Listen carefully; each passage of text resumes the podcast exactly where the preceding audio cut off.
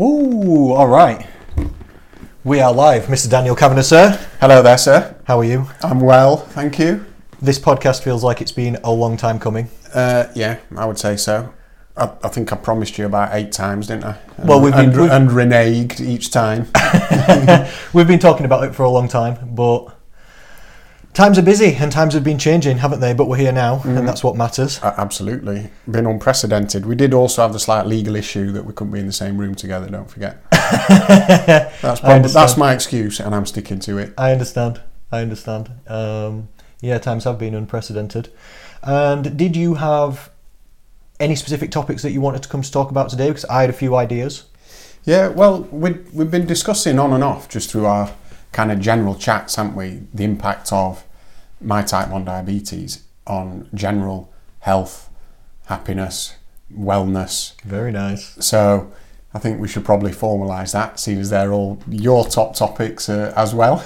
Yeah, I absolutely love it. I think it's. I think you've also got a great story of how it happened and how it and how it went down with the type one diabetes. I think it's absolutely a phenomenal story, which I'd like to ask you about. Uh, yes, am- amusing in a dark way, I suppose.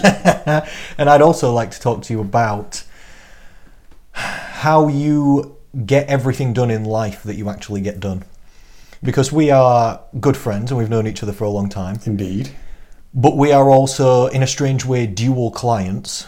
Like, I am your personal trainer and I am also your client. So you're my client and I'm your client Yes, because you're a business owner as well. yes, it's a strange dichotomy. Um, it is. Plug the business.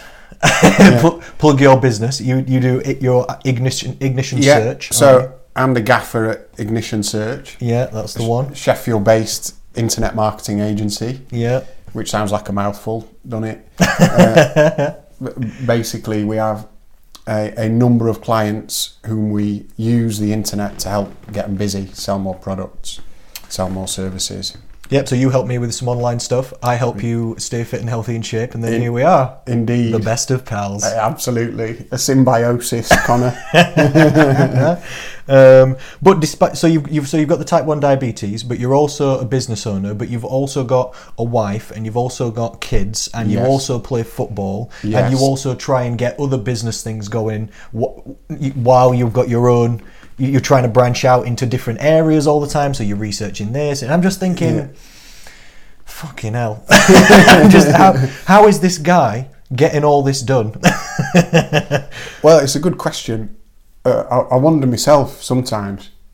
But when you're in it, you don't kind of realise, you know, like you've just sat there and listed all those things, and I'm thinking, God, that sounds like quite a lot. You've got a lot on. You've got many plates that you seem to balance quite nicely. But it's not, it doesn't feel like a lot. No. No, not So not- there's gotta be really. something in that's this just, then. That's just, that's just life, of my life. I know it's as- just as your it- life, yeah. That makes is yeah. But you have a lot of things going on, and a lot of things going on well, in my opinion. When I grow up, Daniel, I want to be like you. Yes, but you'll never grow up, Connor, because you are like Peter Pan. um, so you must, if you don't find it difficult though, you must have something going on. You must either have crazy habits, like good ones, where you're just always doing loads of right things, even if it mm. doesn't feel like it's difficult, or you must have mass motivation, or you must have willpower the size of something. Well, it's hard to pin it down to, to a single thing. I, th- I think probably the, the root of it all is a sort of a philosophy that I've developed over my years. You know, because bear, in- Right. bear in mind I'm 45 now, Mm-hmm. uh, and I know I don't look a day over uh, 46. But, um, but it was, I kind of, from quite an early age, I suppose, realised that there's only so much you can you can do when you're in control of. Um, I think I could I could look around and my, my parents perhaps worried a lot about things that were completely outside of their control. Okay. What would, Uh, what would be an example? Well, you know, wor- worrying about the, the weather or Okay, yeah. you know, worrying about oh whether is the shop gonna have run out of bread Okay. or um, thinking, oh, do you know? I think I think my friend is thinking this or saying that. I'm really worrying just, just like general worrying and, and sort of expressing this out loud. And e- even at a young age, I was thinking, well, you can't do what about that. I mean, I know, uh, granted, back then I was just thinking, well, I don't care if it's raining because I'm going out on my skateboard anyway, and life is very simple. but actually, w- what has changed a lot, even even as a grown up, you know, if I did want to go out on my skateboard right now, I wouldn't really be worrying about the weather. Not not that I am a skateboarder. no. But even you can see it, I suppose, in, in some of my peers and some of my friends, a bit like anxiety around things that might happen. And also taking on other people's worries. You know, someone else has, has got an issue and now it becomes their issue and they're worrying about it almost f- for them. Mm. And, all, and all these things they cannot do a single thing about. So it's needless worry, needless anxiety. Mm.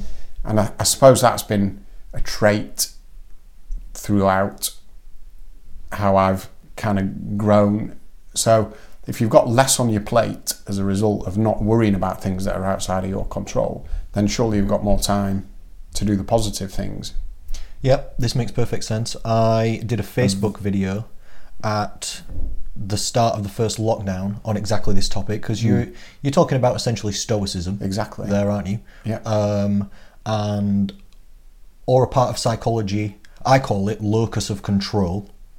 And on the video, I explained that people have two imaginary or hypothetical circles. Hmm. There's your circle of concern Yep. and your circle of control. Yep. So, what could be in your circle of concern? It could be anything in the world you could worry about. And it could be everything. It could be the Absolutely. environment, it could be other people, it could be the economy, it could be the virus, it could be the future, it could be asteroids, volcanoes, it could be, I don't even, everything, everything in the world you could worry about Yeah. if you wanted to. And then inside the circle of concern is a tiny little dot, a tiny little circle. And if you zoom in on it, inside it, it says circle of control. And in that lies the stuff that you can actually control. And they teach us through Stoicism that basically the only things you can control are what you think and what you do, Yeah. don't they, essentially? Uh, yeah. The the circle of control is minute. Yeah, you can't control what anybody else does. You can't control what they think. You can't control whether they like you. No, Any of this business. you, you can only, as you say, control what you do and how you react to things. Or, and even or- then, not fully. That's difficult enough as it is. Yeah, yeah, and but how you can proactively do things, Hmm. you know, just to make life better, which is which is I suppose experience, isn't it? You can see trouble looming, Hmm. you can head it off at, at the pass if if you, if you're on any sort of learning curve. So you're saying through this you freed up more time, and that's how. Yeah, I, I, think so. I mean, I've always been into sport uh, as as well. So uh, again, that's that philosophy sort of runs through that. As I used to play football five times a week, and, and did so from the age of twelve up until my mid twenties. Probably even though I'd been to university and you know started work by that point, I was still Uh, absolutely ragging football, mm. and at the expense of other things like nights out or mm. uh, opportunities at work. Also, I just think no, my priority is I'm just going to play football because that's what I get most enjoyment out of. Mm. So think think from a point of of balance is being healthy and doing something that, that you en- enjoy doing. You should focus some time on that to do as much of that as you can. I, I think. Yeah. So you've been, you were healthy as a kid then. Yeah. Yeah. Um, and then what type of? Oh, we should we should probably come back to the diabetes. Yeah, I was just going to ask about that. Literally, I was just going to say, what what age did the? Not that you're unhealthy now with the type one diabetes, but I know it was a struggle for you to get to this point. Yeah. So, what age did the diabetes actually start then? Because you were healthy as a kid, and then what? Yeah, so I got diagnosed in 2006. So Okay. I was 30, Oh right. Oh yeah. Okay. which is um, rare. You, you generally, if you have type 1 diabetes, it's either early, early onset or, or late, yeah. and that's the, the majority of it. Um, just, just to kind of contextualize, I suppose, and explain diabetes as well. Go for it. Um, type one is the the lesser um, uh, there are fewer fewer people with type one diabetes than, than type two. Yeah. Um, the ratio is about eighty five percent is type two and about fifteen percent is is type one. There are about four hundred thousand type one diabetics in the UK Still a lot. at the moment. It's a lot. It's a lot. Um, still only 0.6% of the population, Okay. but it is it 0.6. is an, a huge number of people who are effectively insulin dependent. So the, the difference between type 1 and type 2 is Yeah. type 1 you are, you no longer produce insulin, Mm-hmm. either no insulin or not enough quantity to um, e- eff- effectively uh, deal with all the carbohydrate and sugar uh, in your body. And type 2 um, is the most common form of it is that you can't produce enough insulin Mm-hmm. um, due to being uh, overweight. So some of it is, you know, gestational diabetes uh, and the like, but is is a, an increasing problem can link directly to obesity, What's an increasing problem? Sorry. type two diabetes. Oh, definitely. Type 2 diabetes is a very common thing, yeah.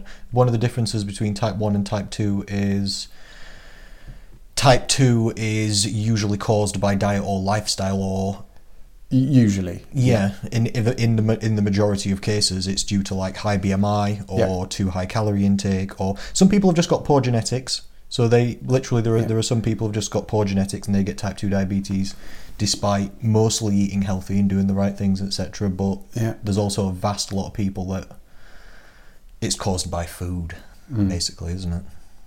Y- yes, Uh, in the, in the majority of cases, yeah. I mean, it's rife in the states, um, becoming a lot more prevalent um, in the UK. Yeah. Uh, you, you know, tends to be a, a developed world issue.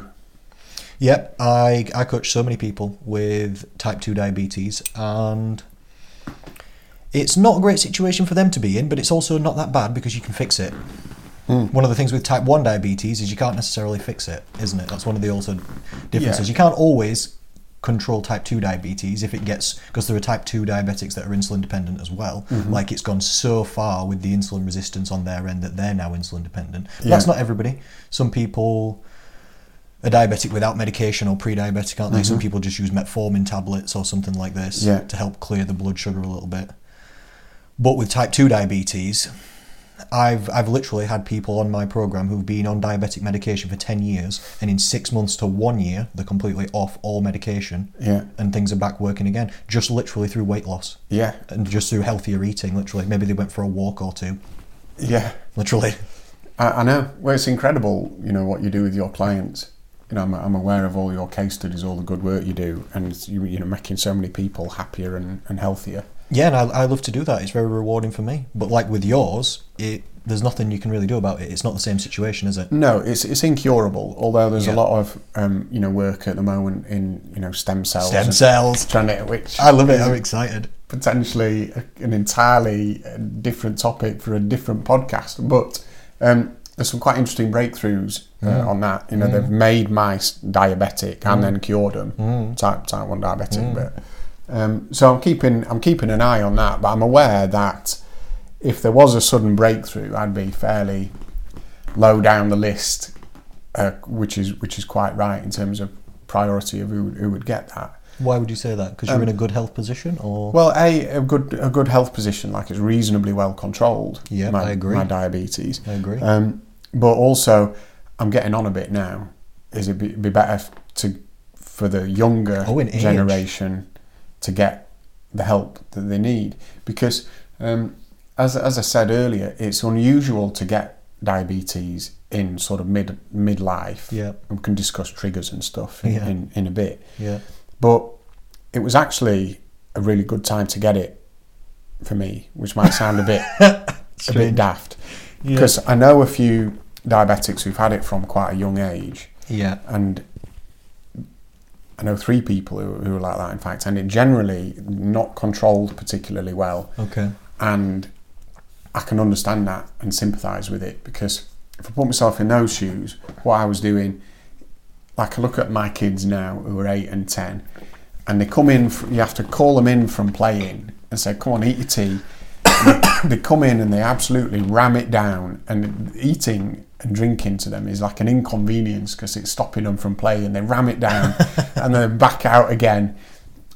You know, and if you're a type 1 diabetic at that age, it puts a completely different complexion on that meal time. Is I'd have had to have stopped and, and made, let's say it was our eight year old, I'd have had to have made him test his blood before his, his dinner. I'd have had to have helped him carbohydrate count how much sugar and carbs were in that meal. I'd have had to have made him inject himself at, at that point. And and that puts a completely different spin on that. Is imagine having to go through that as Yeah. a child and Yeah. a young teen and a Yeah. teenager and all your pals are not even thinking about this. It's interfering just with your day to day Just- life every day, isn't it? Yeah, and from early Like if you went out drinking and stuff like this as well. Uh, all all of that. So from from that point of view, I think worse to get it early, because when I was thirty, I'd been out and done all that, okay. Yeah. and I was approaching a point of life where just naturally being a bit older, you're a bit more organised. Some of the you know the partying days are, are behind you, Okay. Yeah. and while it was a bit it was a bit of a body blow at the time it made a lot of sense because I'd been feeling quite poorly for a couple of years in the run up to that so then it was easier for me as a more mature adult to mm. think hang on this this might not be the most terrible thing in the world So at least you got away with thirty good years. I've got 30 good years yeah and I under, and I understand rather than none or Yeah. five. Yeah. But I, I get I get why it is because if you if you just a, I mean it's, it's such a ball ache to do in unless if if you're young and perhaps if you're a bit older also you might think oh well I can't be, be bothered with this or you know forgetting when you're doing your insulin or whatever. I've probably got all that to come. So but it, it was it was good timing in in that respect. And I, and I think weirdly probably did me some favors as well. Okay. because it did make me think about going out did make me think about how much I was drinking it did make me think about what I was eating Forced you to take your health seriously. forced me to take it more seriously Obstacles into advantages and all that. A- absolutely and, and whether that's because of the the way of thinking and being stoical because again it's an example of something I have got this condition there's nothing I can do about it Yeah. so no point worrying Yeah. uh, that's the consistent Just try your best theme of, of that. And then looking at it, I think, well, I'm taking long acting insulin twice a day, morning and night, by injection. And then I'm injecting every time I eat with a, with a long acting, uh, sorry, a, a fast acting insulin. So that's to sort of replicate what your body would do Yeah. when food is ingested into it and, it and it needs to deal with it. So that could be four or five injections a day. So it's between five and seven injections a day, which sounds like a lot. With because it is a lot. three or four blood, like three or four blood tests as well, just to keep a keep a check on on on where I'm at. Yeah. Um, And these these are little subcutaneous injections. Subcutaneous, So- yeah. So, So it's a, just it's into a the- small needle. yeah, not intravenous, so not into the vein. Yeah, and it's not into just the muscle either. It's into the not into the muscle, into fat. Yeah. Um, which, thanks to you, there isn't much left Yeah, I was going to ask you where you do these injections as well, because I know you've had to move sites sometimes Start, as well. started in the tummy, and then as that got, got more lean again, thanks to you. It's like, it's like buttocks, top of the buttocks. So I've got to be careful where you do that in public. Yeah. But Getting again, you, you'd be surprised because at first I was quite self-conscious about getting the needle out and you know put it in, in my stomach if we're out for a meal Yeah, with, with my wife or whatever. But no one notices. That's a good point. Yeah. It's you actually look around. No one notices. I've got a, I've got a needle out, and I've squirted a bit just to make sure there's a flow, yeah. and then I've pulled up my top and I've rammed it in and pressed the pen in and kept it there for a few seconds. Yeah. and, they, and no one in a busy restaurant, and no one has noticed. I suppose it it it looks kind of like a vape pen or something, doesn't it? Like your insulin pen. yeah, So I'm not saying people think you're about to use a vape pen, but it doesn't look like a stereotypical giant needle. no, it, it doesn't. So it's semi inconspicuous, but I understand. It's it's just a point for life, that isn't it? Really, one of my favourite quotes is, "You'll worry less what people think about you when you realise how seldom they actually do." Yeah, 'Cause people are just minding their own, aren't they? c- completely. And you, well, that's the sort of root of being self-conscious, I suppose, isn't it? But it is. It's, it's eye-opening just how how few people uh, even notice. I've got lads I've played football with for 15 years, and this season I I, inje- I was just a bit, I was a bit high just before a game in the changing room, and I just thought, oh, I'll just I'll just adjust that.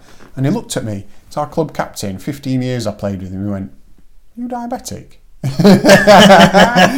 was like, yeah, actually should probably have told everyone just in case something happened on the pitch. But but most people knew. But this is this is the point. It's kind of underlines how people are just you know they're getting on with their own thing, and I'm getting on with mine. It's a good thing for you, though. It, it shows that your health's in good position. That you've got this serious health condition that if you don't manage properly, you can die. Yeah. Like, Oh, if you don't manage your yeah, insulin yeah. properly, it, if it can go badly pretty fast, can't it? It can, it can. But again, it's far from the worst condition. It's, There it's manageable for a lifestyle. most manageable, and you know from that point, quite lucky not to have something a lot more serious. You know, on hundreds of pills a day and uh, and the like. And if you manage it, you you can look forward to you know a life uh, as as almost as long as it as it would have been.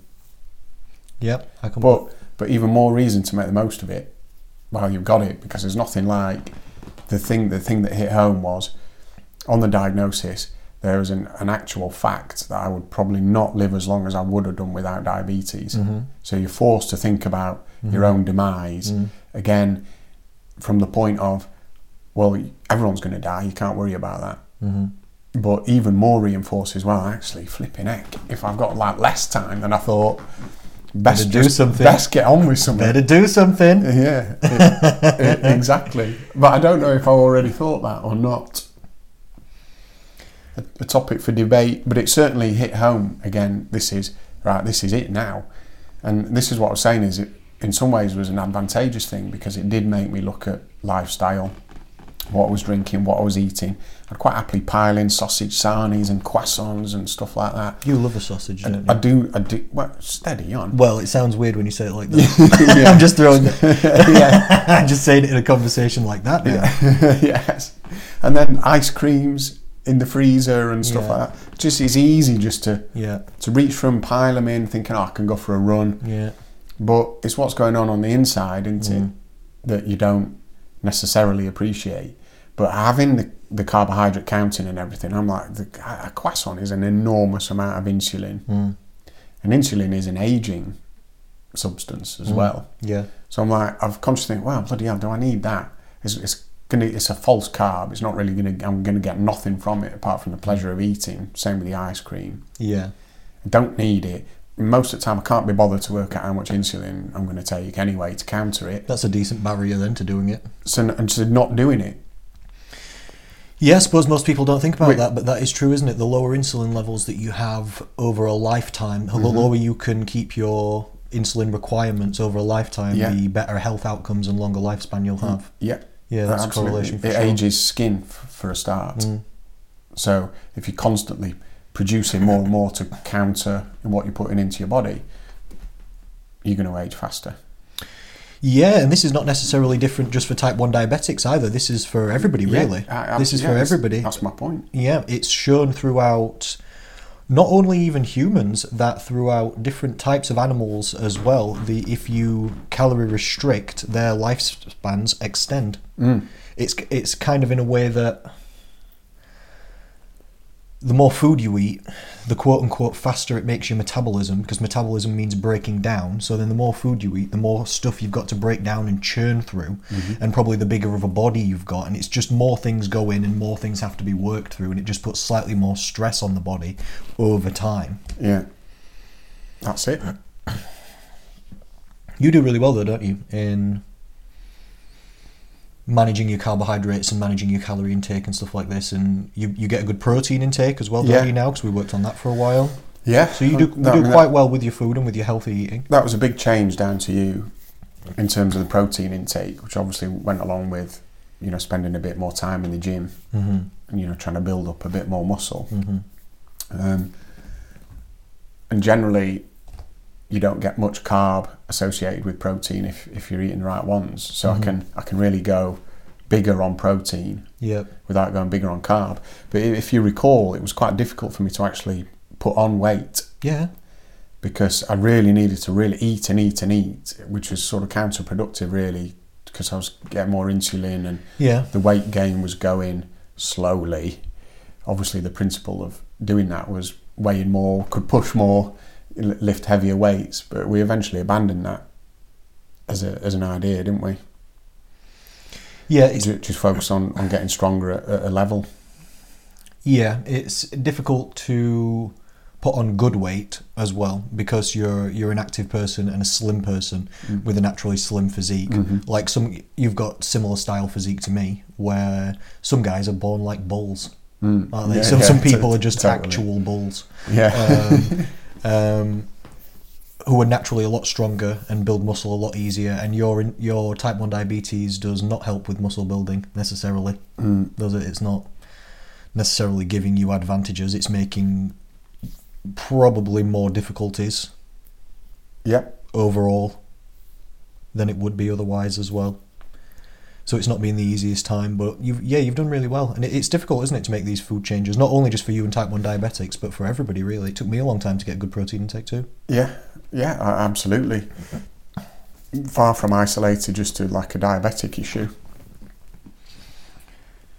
Talk to me then about at age thirty what happened then, and how you ended up with this type one diabetes. Tell, tell us The- the this com- story. The comedy element, right?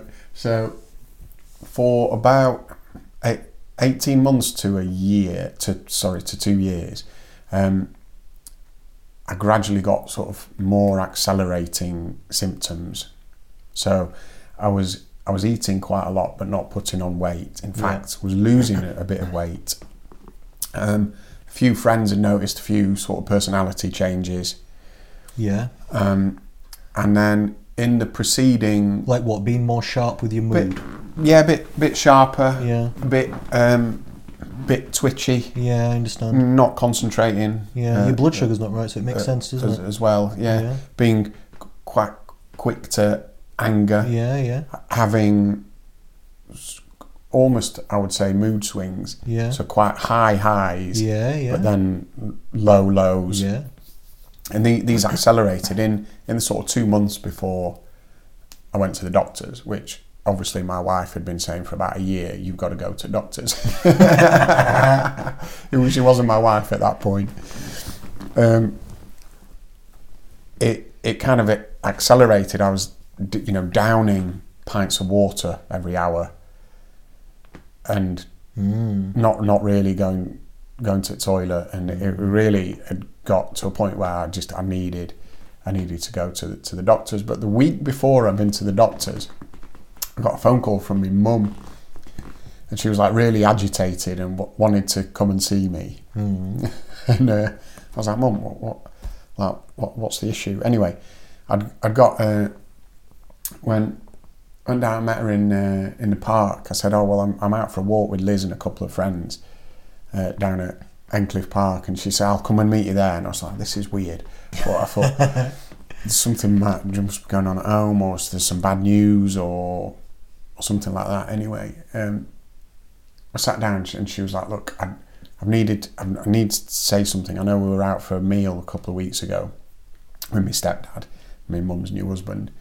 She said, "And and you just you were you were really not yourself, and you know your pupils were really big, and you know I just think um, you, you must just be on these." On these recreational drugs that are so popular with yuppies, and, I, and I, like, I couldn't stop laughing. And I, what, was that your response? You laughed. I, I went, like, what are you on about, mother? yeah. Uh, anyway, she thought she thought I was on something, and uh, But you weren't. You were just ill. but I weren't. I was I was just poorly. Yeah. I said the irony being that I needed to be on drugs, Like, not that I was on them. Yeah. But that and then the accelerated symptoms during that sort of couple of week period, I went to the, to the doctors, and uh, had a blood test, came home, and we moved house in that week. Okay. So Liz and I had bought our, our first house.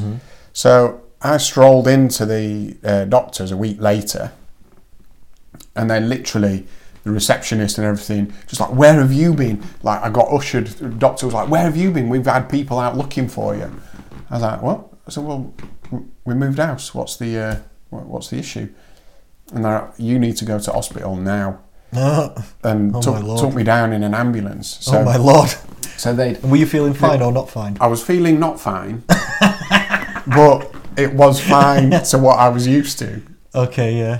Is that like I was still quite chilled? Yeah. Um, anyway, I got saw saw a doctor straight away. He was in this kind of emergency room, and uh, and they said, right, I said you've got type one diabetes straight out, and I went on the basis of what? They said, well, on the basis that we tested your blood last week, and there should be between five and nine percent sugar, Yeah. You know, for a, a normal functioning Yeah. range. I went, okay. Said, well, what was it? They went forty percent, 40. and I went, Oh my- shoot. Oh my So- god. Does that explain why I've been losing weight and feeling a bit ill and drinking loads of water? And they went, yeah, and rest. It says, like, how have you walked in here? Yeah.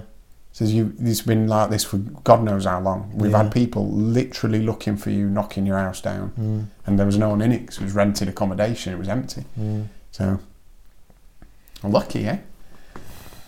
and what was the discerning cause of why you'd suddenly developed this type 1 diabetes Well, at this was 30? a this was a, a point of contention um, back then because obviously I got in. I was in the system then, and the NHS is an amazing Mhm. service. They've got a you know full department down in Sheffield, Hallamshire, uh, for it, an, amazing, amazing people. And I was straight in that, wheeled in, really sort of mature, uh, loads of good information, loads of good FAQs, all, all that sort of stuff. But uh, had they said it's unusual for you to get it at your stage in life. Yeah. It's normally you're born with it pretty much, or it develops early, you know, before you're five or six, or you get it late.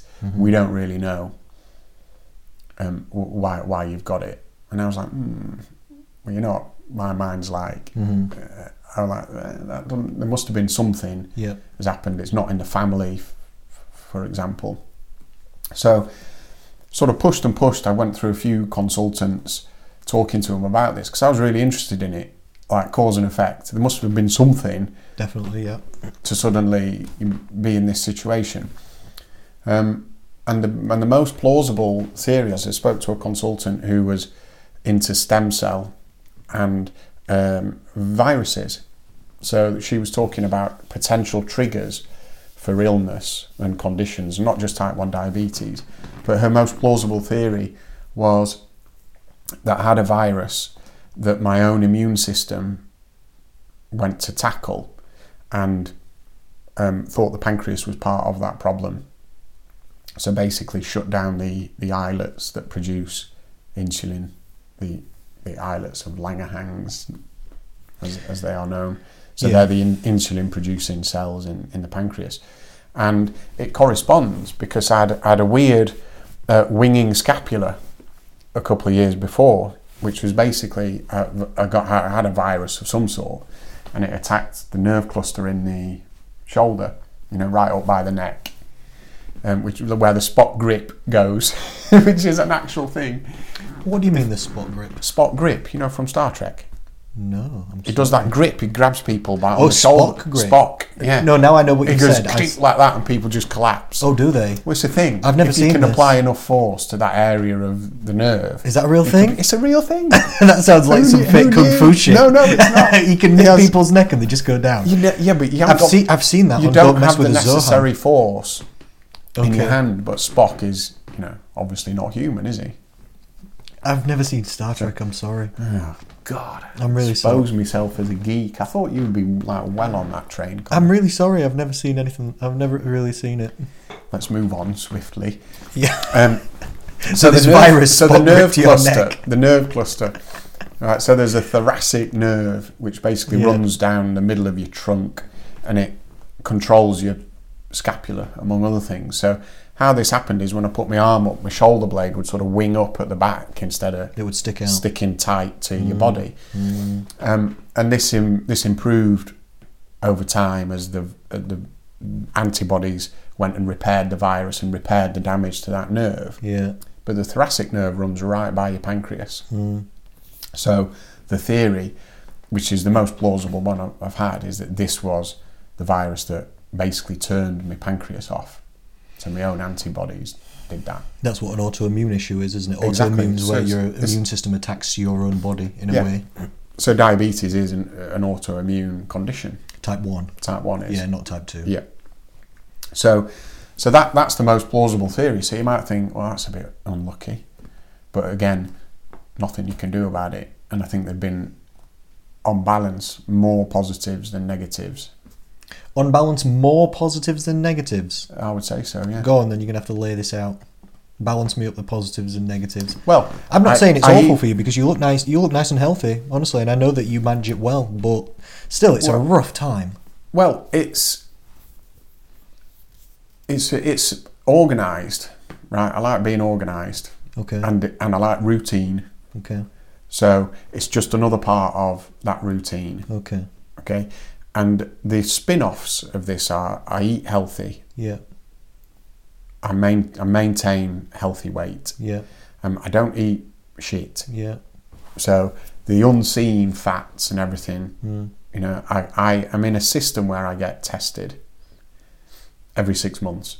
I get my average bloods done, I get my cholesterol done. I basically am being monitored. My health is being monitored as a result of type 1. This is not available to the everyday Yeah. person. Yeah. Um, I think there are benefits. Yeah. The negatives are only that I've got to inject myself five to seven times a day.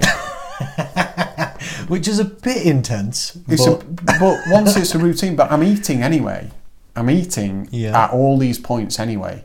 So it's it's just one extra thing to do whilst eating, which no one notices what you're doing anyway. And I think that from a psychological point of view, being part of that routine helps to make good decisions every day about health. So. Mm. I know motivation is a tricky issue. We've talked about motivation for you, for your, all your clients, Mm-hmm. for people who look want to lose weight or gain weight or whatever it is. And it's the motivation is having those slips. I might just, oh, do you know, I've had a bad few days. I've eaten pizza every day Mm. for three days. And then you get back on it, right? You c- no slips for me. Can't do that. Yeah. And it, but it's not, it's not that, oh, do you know, I feel bad because I've had a slip. I just can't Yeah. because it's an it's an absolute truth, Yeah. then you, you can't stray from it. Now I consider that quite fortunate. So that, that's like having a motivator constantly talking to you and you know keeping you on the straight and narrow. Yeah, because to eat a load of junk food like binge for three days or something, you'd have to inject a lot of insulin, and this might damage your health, and you just might not even feel good. Nobody, nobody'd feel good really if they did that, but you'd feel a lot worse. Yeah, well, it'd be potentially quite dangerous. It could be, yeah, if, especially if you didn't know. It's could get the insulin wrong. Yeah, if you get it wrong, yeah, if you didn't know You- how many carbs or calories you yeah, be consumed. the unpredictability of it. Mm. and and also just the fact of I think do you know I quite fancy that ice cream and then but, but I cannot be asked to count the sugar in it Mm. and then take the insulin because I know that an hour after that I'll have to check my blood again just to make sure I've got it right. Yeah. I mean that's quite a good motivation Yeah, for is. leaving the ice cream in the freezer. you know? It definitely is. One one of the things that I think is interesting as well is how different carbohydrates affect you and how different carbohydrates affect different type one diabetics differently. Like Hmm. for example, you can eat a load of fruit in the morning and it doesn't do much to your blood sugar, doesn't it? Yeah. Perhaps it's because of the fiber in it and the slow digestiveness, and maybe it's Yeah. the forms of sugar that's in it. There's could be lots of variables, but I think it's it's interesting how it's not just this many grams of carbs is this much insulin. Is it different Yeah, foods affect you a little bit differently? Yeah, the the rough equation is that if something is 10 grams of carb Yeah, it's a one shot of insulin. Yeah. So it reduces down to sort of ten percent. Um, now, f- fruit's a funny one because you don't know if if it's natural f- for one thing, or whether there's artificial stuff put in it, Okay. um, and and also the ripeness of it can affect. That's very true. Yeah, like a banana could, Di- could have directly- different has different levels of fiber based on how ripe it is. That's a good point. Correct. So there's an unpredictability around fruit. Mm, yeah. Um, but also, a fruit and other carbs is can be affected by exercise. Oh, definitely. Yeah, because this is burning So- off sugars in different ways, isn't I- it? Exactly. So you don't have to just rely on the insulin to do it. If you're exercising out the carb Yeah. To some extent, then again you have to be more careful about pre and post exercise insulin. But the variation is not much. You know, it might be one less if I know I'm going to exercise, Okay. Yeah, that makes sense. potentially one more after I, after I've exercised. Really, and this is just something you've had to get used to over time. Then. Yeah, but tr- trial and error. Yeah. But li- like I say, it, it's quite interesting to do it because it's a cause and effect thing, which comes back to lifestyle anyway. You know, you were saying about running the business and everything, and Yeah. I've always got, got ideas and tinkering with new stuff, sort of entrepreneurial bits. Yeah, exactly. It's just it's the same principle. Is what would happen if I do this? You're right. yeah. What happens if I eat the, a ripe banana as opposed to a non-ripe banana? Okay. Hmm, let's let's have a look. That is interesting. So it's been a little learning journey for you then. Yeah, and and, And a positive one, it sounds. I think so. Broadly speaking, yeah. Yeah. Yeah. Because I remember throughout all the years that we've worked together, the amount of interference I've had with your type 1 diabetes has been minimum at best. Because it's been mostly you learning to manage your own blood sugars and you know what foods you eat and Mm-hmm. you have to you don't eat the same foods every single day or anything like this so you have to just learn to like if it's a sunday roast Yeah. you just have to learn Yeah, roughly what that's going to take in insulin doesn't it th- that's it. And but even then, you most foods have got the carbohydrate content on them. oh written on the packet yeah Written on the packet. yeah yeah or you can Right, use so- MyFitnessPal to look it up as well Yeah, you, you've got that, and there's useful apps. The Carbs and Cals app. Uh, Yeah. I highly recommend that one. yeah Um, it, it's it's, got literally called carbs and Cals Yeah, it's um, it's useful because it gives you a visual size of of what you're what you're eating. Nice, okay So it doesn't just say slice of bread. Yeah. It'll give you a, Yeah. a thin slice, a medium slice, and a thick slice, and Okay, you just yeah. choose yeah that's which one. Which is interesting because a bit having been on a few courses with other type ones, yeah the carbohydrate counting is the most confusing bit. You know, that's what people struggle with the most is it yeah, interesting um, because if maths isn't your thing, yeah then that it's difficult immediately. yeah But also how the packaging is listed yeah can be. You've got to pay attention to what it is because Yeah. it might say that this is the carbohydrate content per hundred grams, yeah but it's in little. Say it's biscuits or something. Yeah. They're in two packs, yeah and the two the two pack is fifty grams. yeah So you're like, hang on, is this so? Do am I halving this, or what Yeah. if I have to, or is that per per slice? yeah So it's been interesting to see the evolution of the quality of information in the 15 years. Because when I started, there was it was quite difficult to work out what was in, but now most packaging is very specific. It, it'll have like a standard sort of per 100 grams, but then if it's in packets, it'll say per packet it's this yeah they, or yeah per, per 30 gram portion, you know, if it's a cereal. Mm, So this would be an average portion. It's this. So it's Yeah. been making it easier. yeah And you'll have seen, like recently, they now have to put salt content and fat content, and they've got the colour system, haven't they, for red or Mm. Yeah, the orange traffic light system, traffic light yeah. system Yeah. for it. So that has improved massively, and that's made life a lot easier for type ones because it's just much easier to do the calculations for, for what you're having. Yeah, with the numbers written on, and you've got a little app that adds it for you, etc. Exactly. And then, as I say, your example of Sunday dinner, Yeah. As in the early days, Yeah. I'd work out right. So that we're having this many potatoes in it. This Yeah. is the size of the chicken. Yeah. Here's the here's the veg. All right, we're going to make the gravy out of granule. Right, and you work out. Okay, I'm having five shots. right. but then as you move through, you, you can stop doing that because you know just through trial and error whether five shots was bang on or one too many or one too few.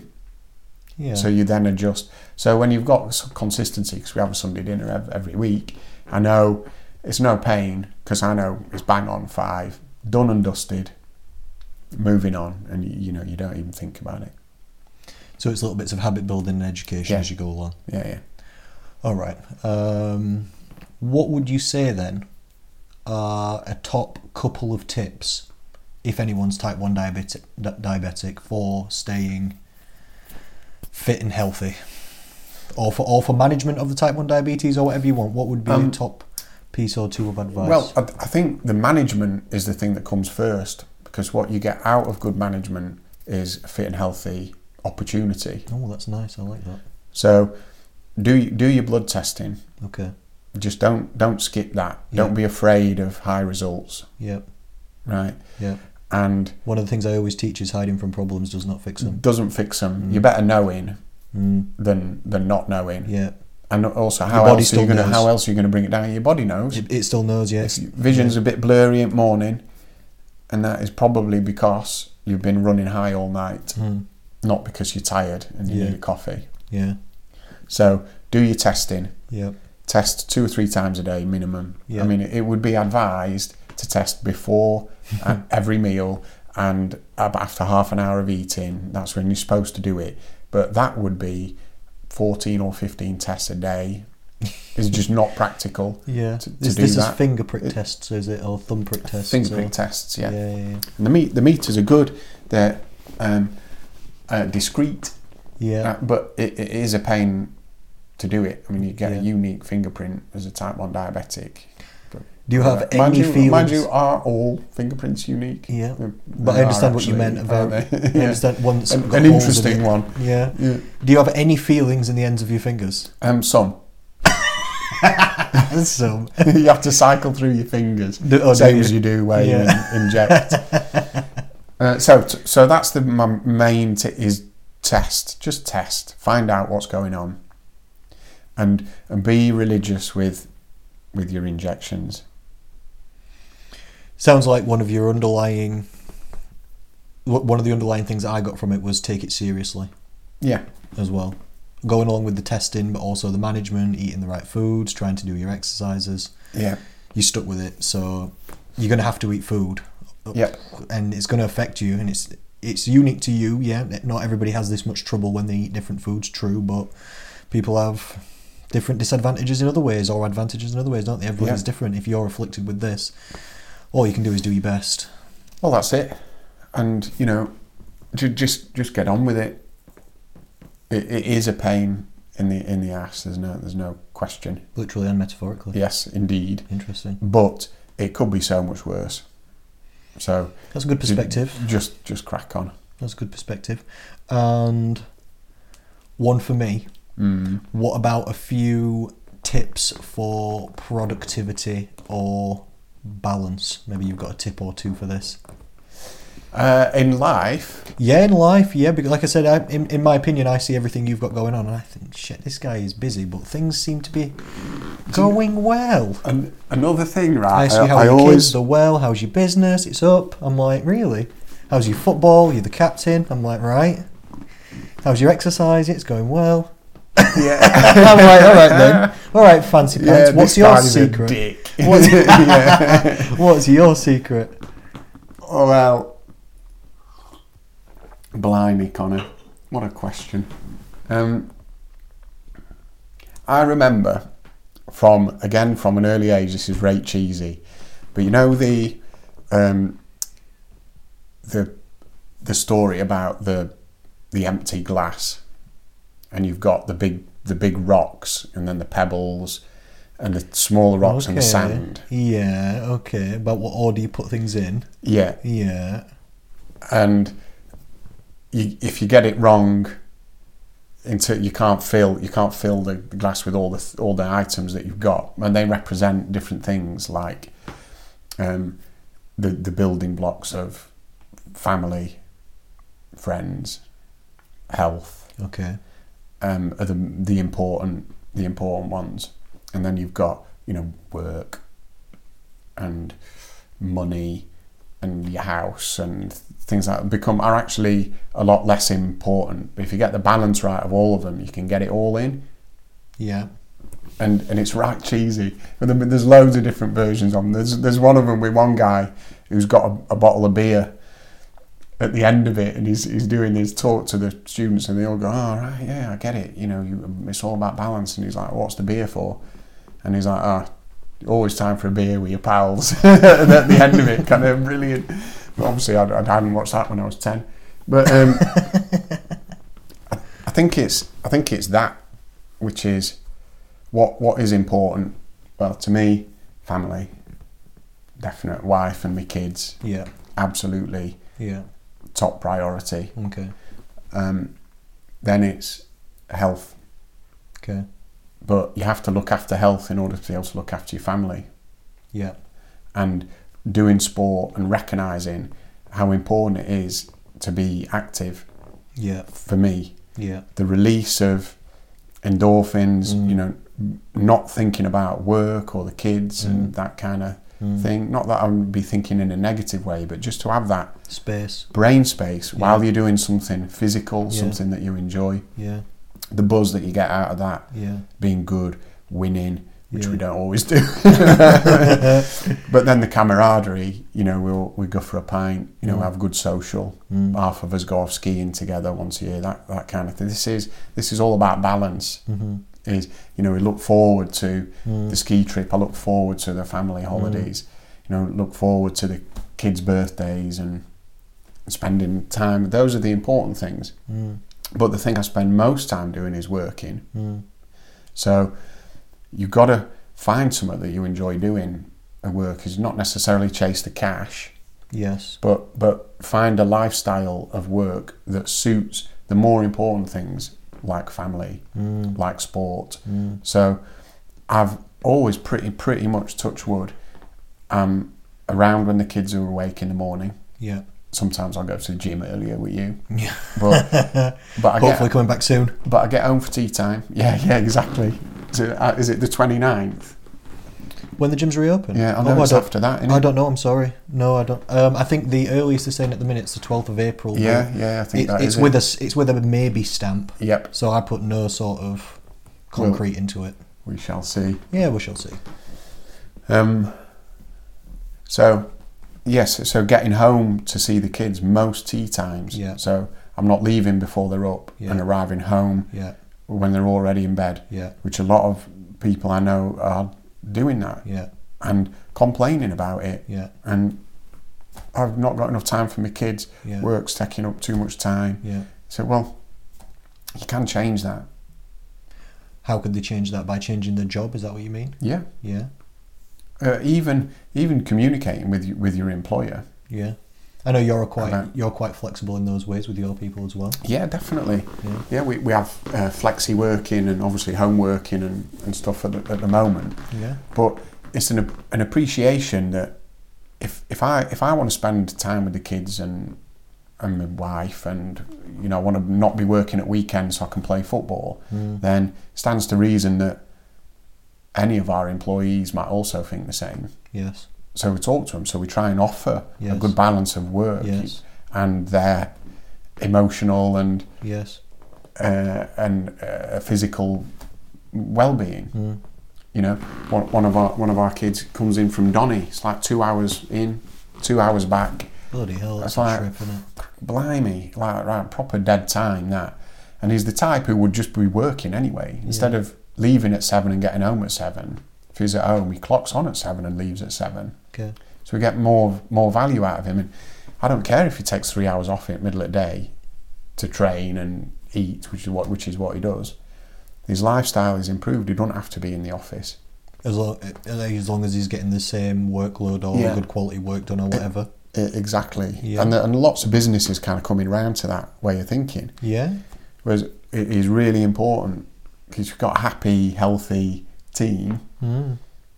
that you know enjoying the lifestyle. You know that is way more important than just offering the cash. You know, giving people golden handcuffs. You know, where they're only there because they can't get the same money somewhere else. Yeah. Well, that's not good for anyone. You're not getting the most productive time. They're having an awful time.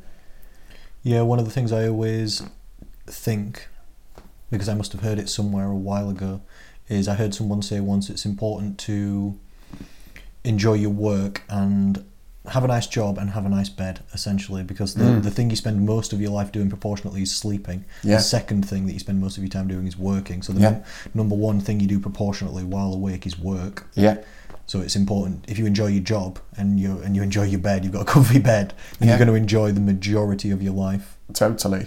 I, I agree with that. A bed is worth spending some cash on. it's random. I didn't think we'd be discussing that, I think it's nice. but it is. It's so true. I think it's nice what you've said there though about trying to follow a job that fits your lifestyle and makes you happy more than the money. And what I Yeah. often find with that, or what I found myself, so maybe through experience as well, is if you enjoy the job more, you work harder and you do better, and then you'll progress better and become better at it anyway. Yeah. And then you'll end up getting more cash. It might not be immediate. It might take five years. Oh, but Oh, yeah. later down the line, you'll be making good cash. You make cash doing anything. If you're the best at anything, you can make money. So it's better to become good at a thing you enjoy rather Yeah. than climb a ladder to find out it's on the wrong wall. Yeah, ab- absolutely. Or be a part of something that is enjoyable to you, that you know make, makes you proud. I mean, I'd done some awful jobs in my time before I got to thinking, "Do you know what? I'm I will start my own firm because Yeah, I don't like being told what to do, yeah, and I'm operating under someone else's yeah, parameters who does not care yeah, about my lifestyle and my career and my ideas and all Yeah. that sort of stuff. That's probably a common path for entrepreneurs like yourself. Um, is you just decide to do it yourself. You do it on your own terms, and it was and it was bloody awful at the start. But you you go you stick with it. You know. yeah, things can be hard at the start, can't they? I I decided to do what I'm doing when I was about 17. Mm. I'd had two shit jobs. Mm. The the last shit job I had gave me depression, and I thought I'm I'm so unhappy here. My life is going to Mm. shit. So I thought I'll I can either stay here and not enjoy life, or Yeah. I can go and try and be a personal trainer. And even if I make no money, I'll at least be poor and happy, rather than Absolutely. rather than unhappy every single day. So I just thought, to be honest, it, it, it got bad mentally for me. So I just didn't even care at that point. I just Yeah. thought, there's no fucking way I'm doing this anymore. And I'm and It's inspiring you got to that point at such an early age. I was 27 when I th- thought, no, no, bollocks to this. I can't work. I can't be working for people. I've got to do it on, on my own. I feel like I have very situational mental health, which I think is why. Explain. Like I think my mental health is very strongly tied to my situation. Very. Mm. if my situation's bad, I'm upset and my Yeah. mental health is bad and I'll be angry and I won't be happy at all Yeah. quite quickly Yeah. as well. Yeah. So I think it was through understanding that a little bit. Mm. Um, I think it, the understanding of that is the key. I think a lot of people will feel that but not realise that's what it is, which is a route into depression, isn't it? yeah, it was giving me depression. Literally, the situation I was in was giving me Mm. depression. So I just thought I need to change the situation. Yeah, Literally, yeah. I need to do something else. Yeah. All right. And Well, you've well and truly done it, haven't you?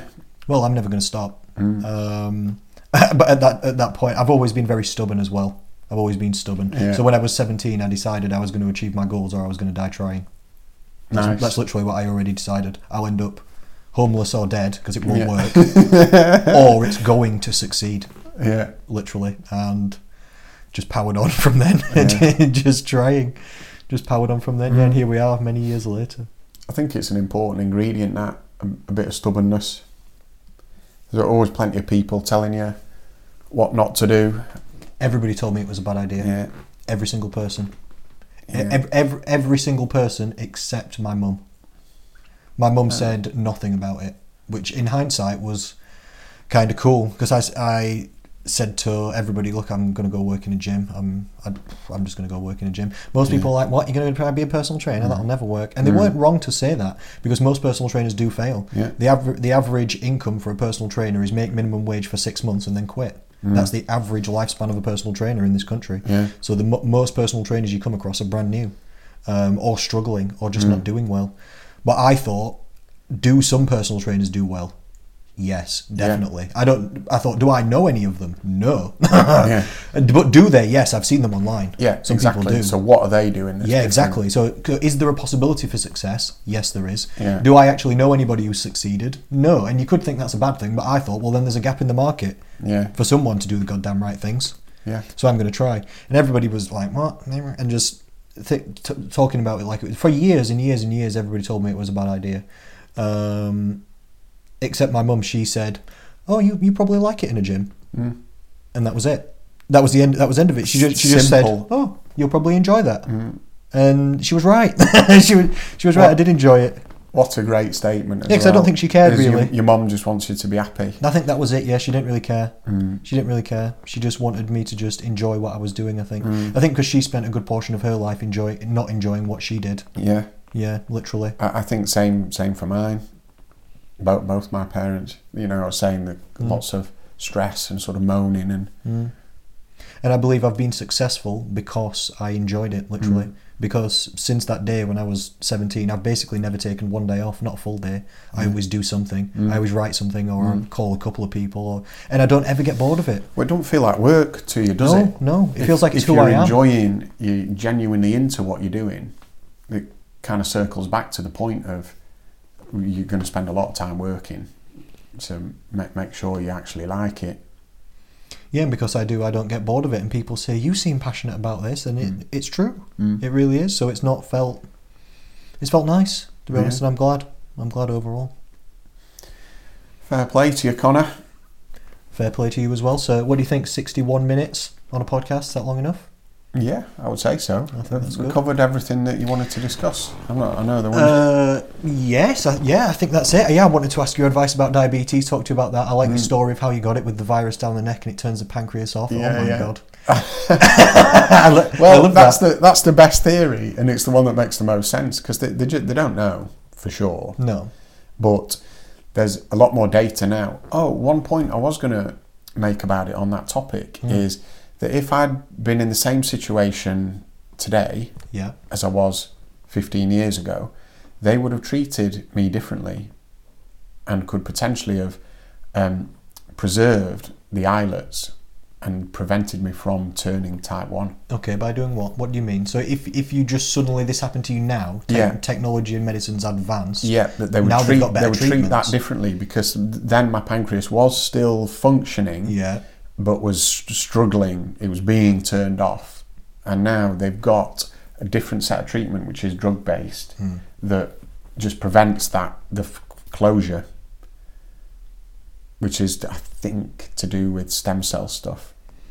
So it helps the cells prevent them from dying, basically, It's interesting, because isn't it? It's cells norm- would normally regenerate Yeah, in in the body, as as you know yeah. uh, all apart from the uh, hearing. Interestingly, Mm. or not interestingly, um, but they would have been able to prevent it closing down uh, effectively, which I think is interesting is it, and a massive step forward. One of the good aspects about diabetes is it's well funded Okay. because it's extremely expensive to maintain type 1s in terms of the drugs that we need and type 2s in terms of the impact on healthcare Yes. and resource Yes. it's expensive for the country so that means it's well funded in terms of you know cure research and developments and stuff like that That's- so it actually is a more rosy future probably uh, for diabetes although you know incurable at this point At this minute, yeah, it's looking up for type one diabetics, and there's definitely hope for type two diabetics. absolutely Yeah, because if you eat better and you lose weight and you exercise and you, you manage your blood sugar in a similar way to what you were saying, maybe even you don't necessarily even have to do the blood tests if you just eat better food and less Yeah. carbs and less calories and burn off some by going for a walk or doing Yeah. some. Even if you're disabled, maybe you can do some armchair exercises. Well, your program like would help with that, Connor, wouldn't it? Of course, Is yeah. and I would- Prevention being better than cure. Yeah, I've, um, I've got a consultation literally later this week with a lady that's got type 2 diabetes, and we've got loads of people with it on the program. We've got loads of people who used to have it, and now they're off medication. It never counts as completely gone, it counts as contr- like non medicated controlled or something like this. They don't need medication. Loads of things, so it's it's it's good for those people. It literally mm-hmm. is because that's a and, and I hope people contact me about it because it doesn't have to be awful because Yeah. nutrition's also advanced like medicine as well. Yeah. Like it's not really. I don't make people eat no carbs. I don't make them look at low GI, high GI, or GL glycemic load, or any of this business really. Just Yeah, yeah. healthy eating, good nutrition. Yeah. Yeah, balanced foods. They can still snack and order a takeaway, but if overall we do the right things, we can get it back under control. Yeah, absolutely.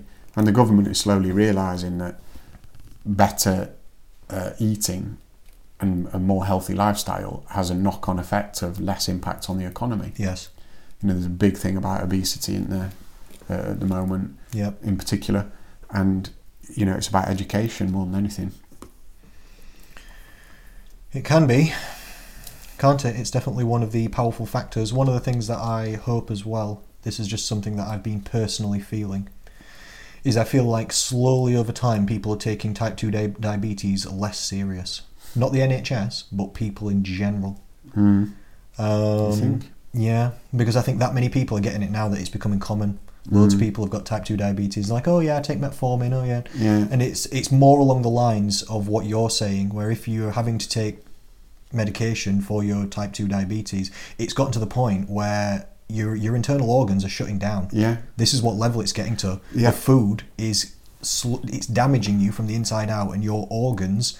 Yeah, maybe okay, it's the pancreas. It's not Yeah. any less flipping important than any of your others. Like, look at you with type one diabetes. Your pancreas shuts down. You have to manage it, or you'll die. Yeah. This is literally a flipping game. Mm. And I think people just, I don't know, they seem more flippant about it to me as because I've seen over the last decade or longer like prevalence of type Mm. 2 diabetes go up and people just seem like it's normal and there's a lot of people that spend a lot of time on medication like decades Yeah. on metformin taking these tablets Yeah. when they Well, could just is- eat better and control it. I know. Well, it's kind. of, It's a replacement for taking responsibility in some ways, isn't it? It tries to be and I'm not saying it's a bad thing to be on easy- metformin it's but well, it's easy. To, you get that and you take it, and that's that keeps you on a, an even yeah keel. yeah But what's, but what's yeah. going on is you end up with heart failure, for example, because of what you're eating. The Yeah. metformin ain't helping that. yeah and metformin's not side effect free either Ex- exactly. And it's also shown in type 2 dia- diabetics, if you look at the lifespans of metformin users and non metformin users, it doesn't extend lifespan. People on average don't live longer. Mm. And it messes with your memory and it messes with your eyesight slowly over time Yep. and all kinds of things. Um, and you're right, it's not fixing the cause of the problem. Like you could eat too much sugar again and then take metformin tablet, Mm. or you could just eat less sugar. Yeah. I mean, it's potato potato, isn't it? It tomato tomato. yeah, exactly. And it's not easy. It is not straightforward. That's for sure. No, it's not. It's not easy, but it's definitely manageable. Mm. It's definitely manageable. Um, anyway, people can contact me if they want, Indeed. and I hope people Indeed, enjoyed sir. this. Thank you for Yeah, listening. same. Thank you for very- speaking to me. You're very welcome. Hopefully, I didn't waffle on too much. Not at all, sir. It's always lovely to speak to you. Thank you so Pleasure, much. Connor. Thank you. Thank you for listening, everybody. Speak to you, and I'll see you again soon.